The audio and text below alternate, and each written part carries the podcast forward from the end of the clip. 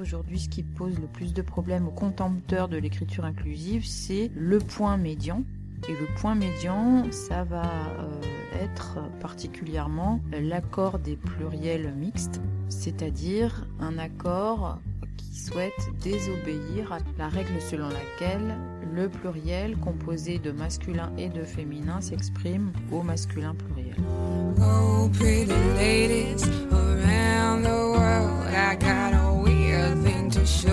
So tell all the boys and girls, tell your brothers, your sisters, your mother too. Cause we're about to throw down. You'll know just what to do. Wave your hands in the air like you don't care. Glide by the people when they stop to look and stare. Do your dance, do your dance, Come on, baby, tell me what's the word, a word up. Everybody say, when you hear the call, you got to get it underway.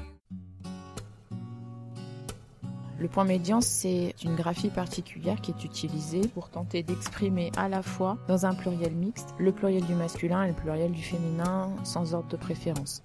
C'est de faire cohabiter dans un même mot, c'est-à-dire dans un même syntagme graphique, de la lettre initiale à la lettre terminale, le pluriel du masculin et du féminin. Le point médian peut aussi euh, parfois être utilisé pour exprimer un neutre qui n'existerait pas, donc pas uniquement pour la marque du pluriel mixte. En français, les féminins et les masculins sont parfois homophones et homographes, c'est le cas de l'épicène, on dira une artiste ou un artiste. Donc on les entend et on les écrit de la même manière, qu'ils soient masculins ou féminins. Ils peuvent être euh, hétérophones, hétérographes, il y aura un acteur, une actrice, un infirmier, une infirmière. Et ils peuvent être homophones, hétérographes. On les entend de la même manière, mais on les écrit différemment. C'est euh, notamment les mots qui prennent l'accord avec un E muet. Euh, les invités, donc les invités pluriel mixte, on écrira invité.e.s. Euh, dans l'écriture inclusive, il y a d'autres choses qui sont beaucoup plus intéressantes. Je pense à l'écriture épicène et les tournures personnelles. Mais quelle culotture Oui, j'en reste bouche. B, Vraiment, je suis là faire balader D, pour te faire les adis.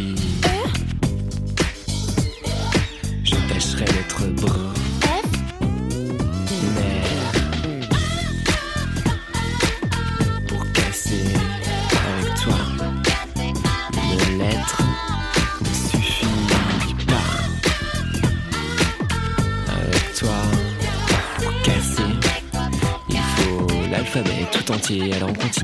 Le français n'est pas menacé par l'écriture inclusive, par le point médian. Ça n'est qu'une graphie pour s'exprimer.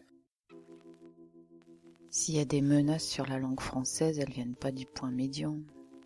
Le globiche euh, qui inquiète euh, Agege, par exemple, là, oui, c'est une vraie menace. Quand dans les entreprises, il y a euh, quasiment deux mots sur trois euh, qui sont empruntés à l'anglais et encore avec une mauvaise traduction, ça, ça c'est un vrai, là, ça c'est un vrai problème.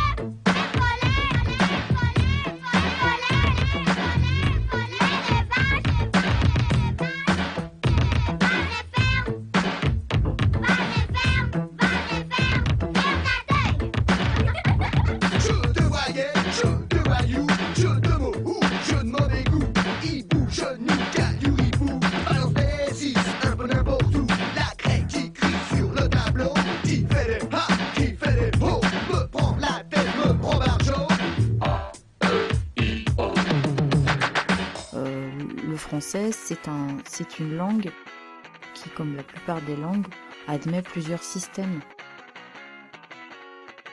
On n'écrit pas de la même manière selon que l'on a des contraintes techniques.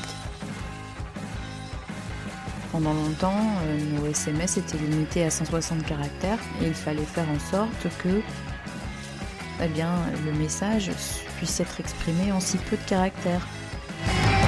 On a écrit parchemins sans fin au rythme du tambour. Sans jamais pouvoir toucher du doigt le problème. Comment dire pourquoi se défont les gens qui s'aiment? Des millénaires que dure toute cette littérature. Bien longues sont les plus insignifiantes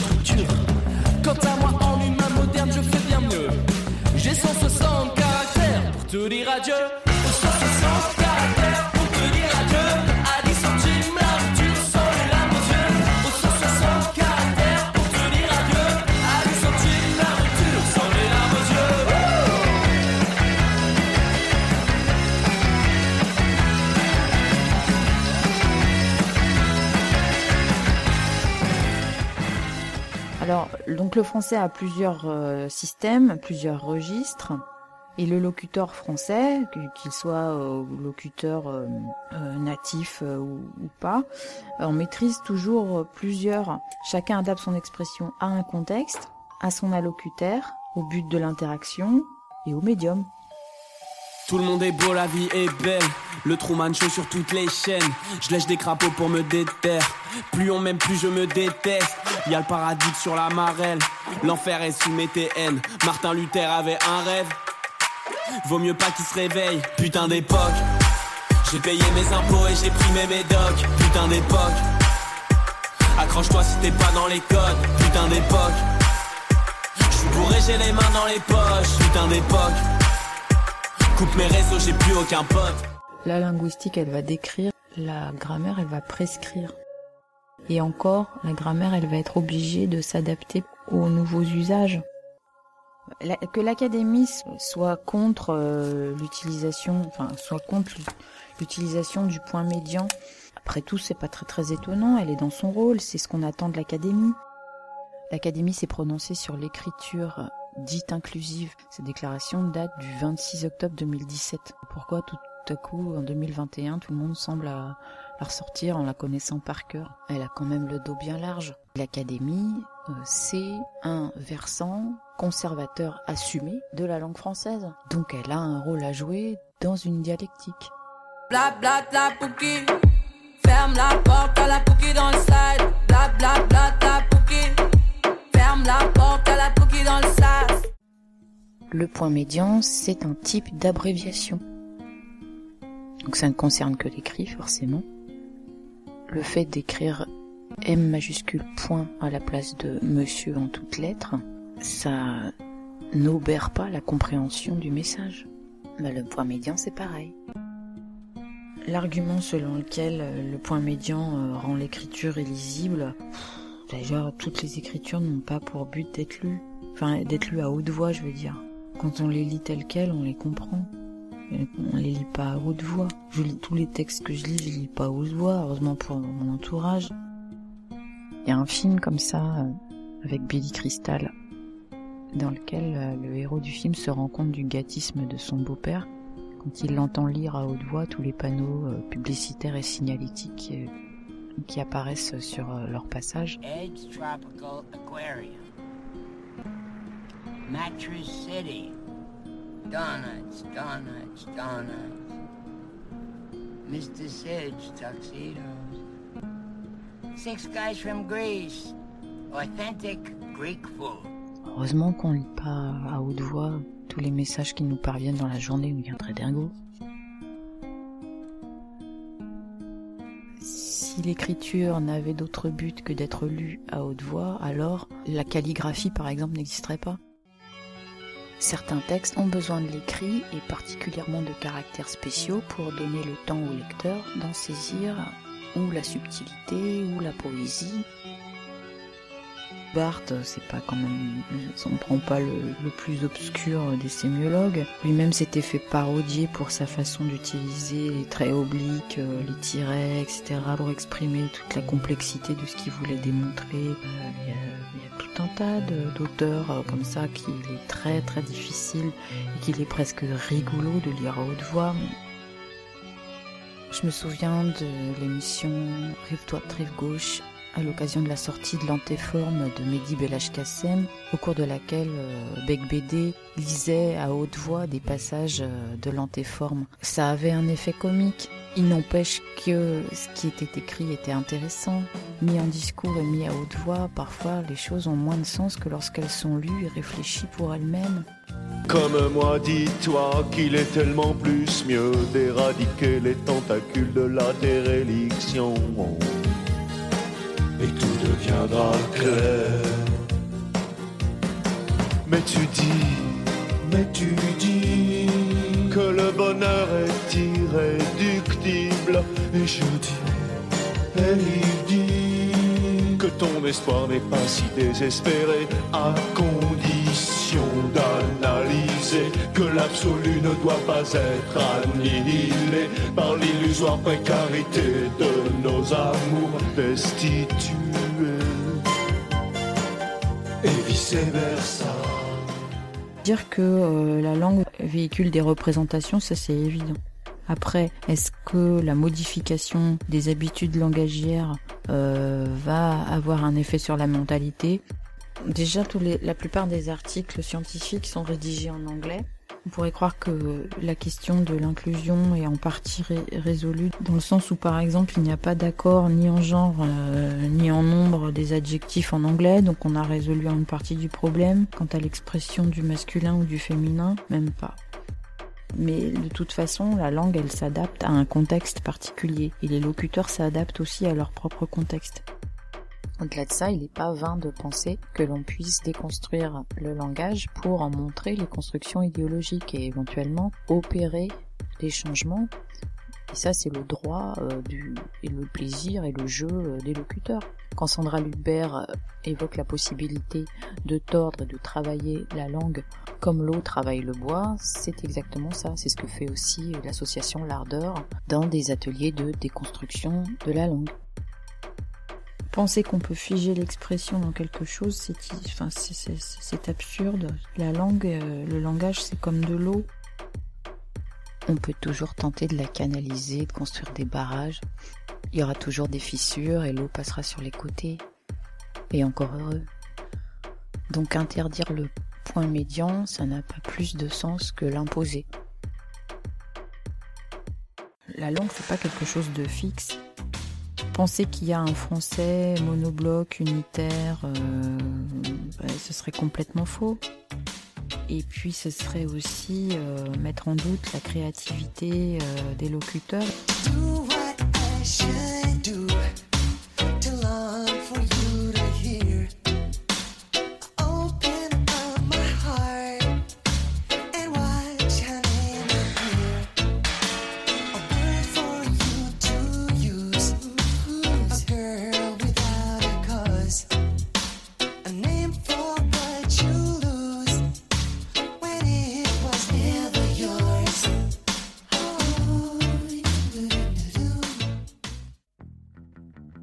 La linguistique, elle va décrire le fonctionnement. Qu'est-ce qui fait que deux personnes arrivent à s'entendre? Qu'est-ce qui fait que deux personnes arrivent à se comprendre? Ça, c'est un mystère. Comment ça se fait qu'une suite de sons articulés transmettent du sens? C'est miraculeux. Comment ça marche? C'est ça la question de la linguistique. Après, savoir est-ce que c'est une, est-ce que la controverse autour de l'écriture inclusive et particulièrement du point médian est une controverse Est-ce que c'est euh, quelque chose euh, d'intéressant Est-ce que c'est quelque chose d'important Euh, Oui et non. Ça a à peu près la même importance qu'avait la réforme de l'orthographe au milieu de la guerre du Golfe puisqu'il y avait cette coïncidence d'événements, euh, un particulièrement mondial et tragique et un qui semblait euh, finalement à côté de lui superficiel. Mais cependant, euh, je trouve que c'est pas anodin qu'il y ait à nouveau cette coïncidence de quelque chose qui porte sur l'expression, qui semble être des détails, et quelque chose de si global et de si énorme que ce qu'on vit à travers une, une épidémie. Le point, c'est le signe typographique le plus petit de l'écriture.